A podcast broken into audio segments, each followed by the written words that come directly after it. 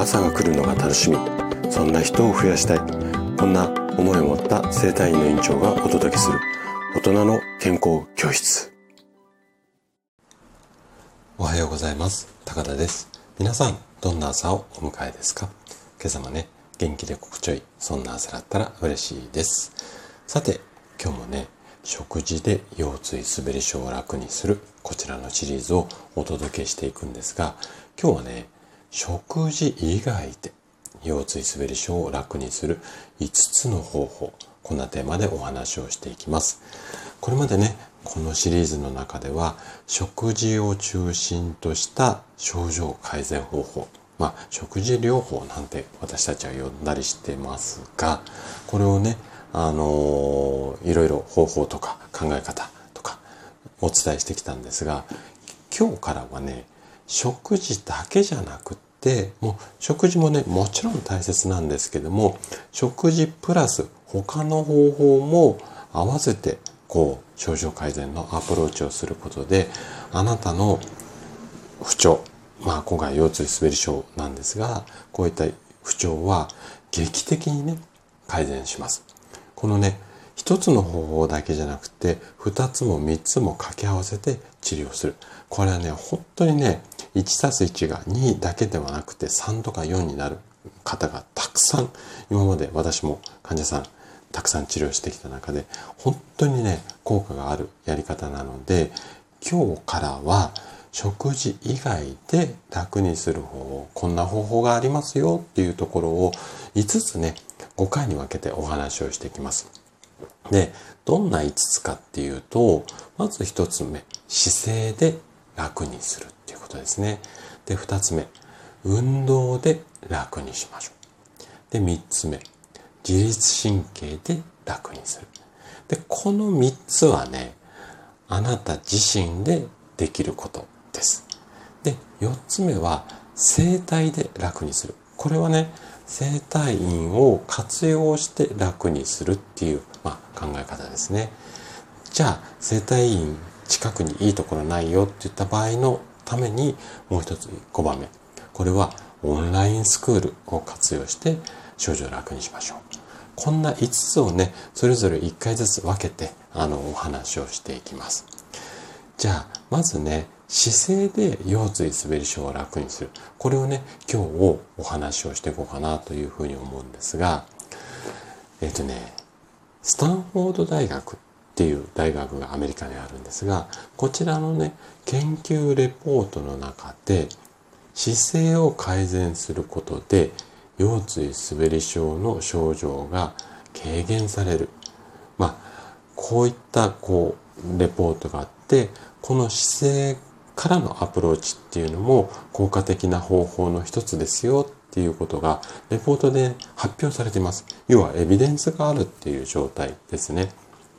じゃあなんで姿勢を良くすると腰椎滑り症楽になるの？っていうことなんですが、まあいろいろ原因書いてあるんですけども、一つ根本的な考え方としては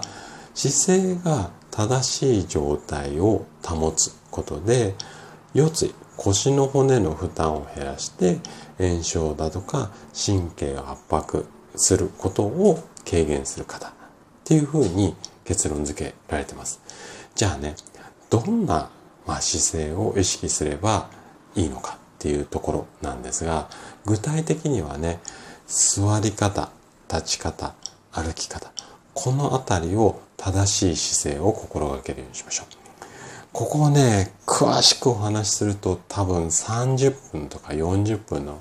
配信になってしまうので、本当にね、触りだけを簡単に今日はお話をするんですが、まず座り方ですね。座り方は基本的には背中をまっすぐ、要は背筋を伸ばした状態で、肩が中に巻き込まないように、後ろに引くように、要は背中がまっすぐなるように座るようにしてください。で、これがね、何にもなく自分できちんとできればいいんですが、ダメな場合は背もたれのところに腰、背もたれに深く座っていただいて、腰のあたりにね、クッションを置いて、まあ、腰がこう丸くなるのをサポートする。こんなやり方も OK ですね。続いて立ち方です。立ち方は、足をね、軽く開いて肩幅程度に立つようにしましょう。で、膝を軽く曲げ、おへそを意識して立つ。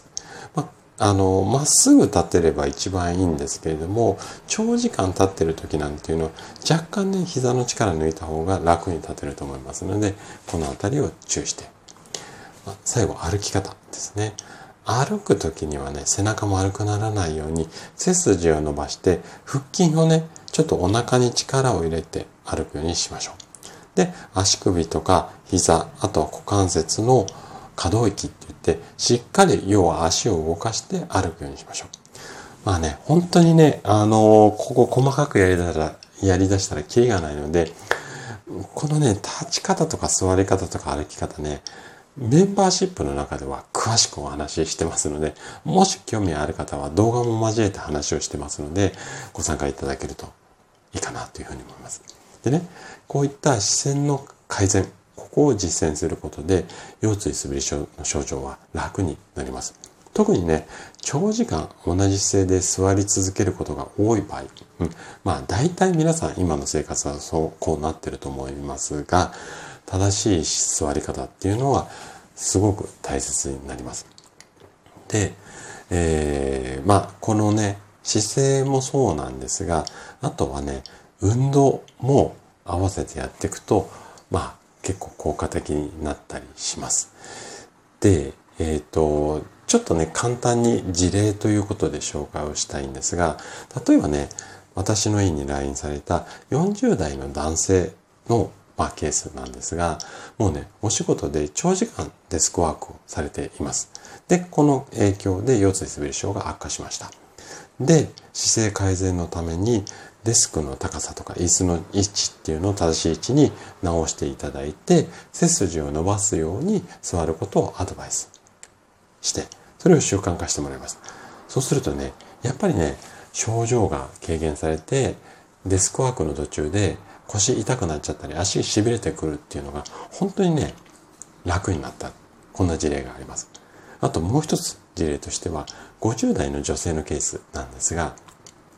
この女性の場合は歩く時の姿勢がね結構悪かったんですよあの常にね50代の方なんですがヒールを履いて歩かれるっていうようなあのまあなんていうのかな、生活を送られていて、具体的にはね、足を前に出しすぎていたっていうか、膝とね、足首の使い方があんま上手じゃなかったんですよ。で、腰に負担がかかってしまう。で、私の院の施術と合わせて、歩き方を指導させてもらって、歩き方のね、悪い癖っていうのを直していきました。こうするとね、やっぱり楽になったっていうのと、あとはヒールを履いているなりな歩き方楽な歩き方っていうコツがありますので、その辺もね、ちょっとね、体得をしていただいて、これまでね、すごく歩くの嫌だったみたいなんですよ、この50代の女性は。だけども歩くの楽しくなったっていうふうにね、笑顔で言っていただいたのが本当に印象的だったんですけども、でね、こんな感じで、やっぱりね、姿勢直していくと、